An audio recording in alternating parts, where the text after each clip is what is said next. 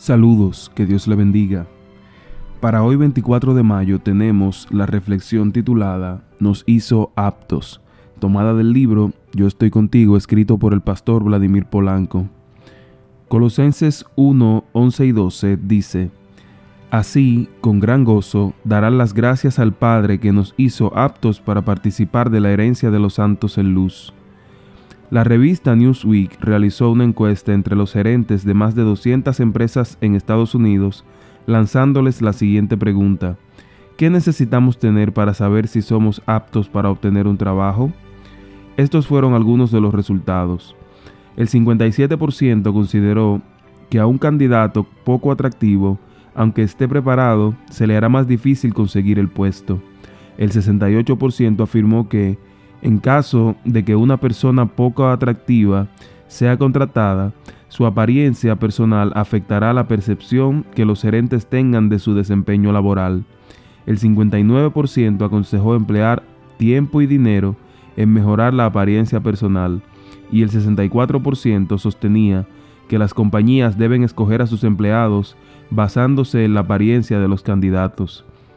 Imaginemos que Dios fuera un gerente, valorando si contratarnos o no para formar parte del reino de los cielos.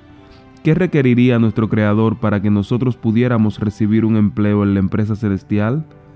Si el Departamento de Recursos Humanos del Cielo evaluara nuestras peticiones, la respuesta sería que somos indignos, completamente indignos. Pero gracias a Cristo se puso en marcha un plan de acción a fin de que desapareciera la indignidad que nos impide ser miembros activos del reino de Dios.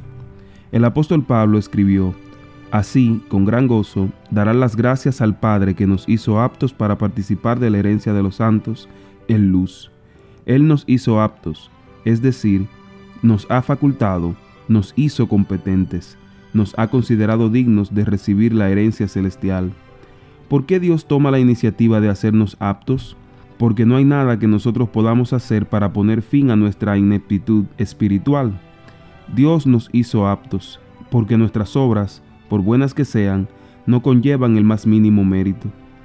En 1905, Elena de White declaró, La gracia es un atributo de Dios puesto al servicio de los seres humanos indignos. Nosotros no la buscamos, sino que fue enviada en busca nuestra. Dios se complace en concedernos su gracia, no porque seamos dignos de ella, sino porque somos completamente indignos. Lo único que nos da derecho a ella es nuestra gran necesidad. Sí, somos indignos, pero Dios ha prometido que nos hará aptos para su reino.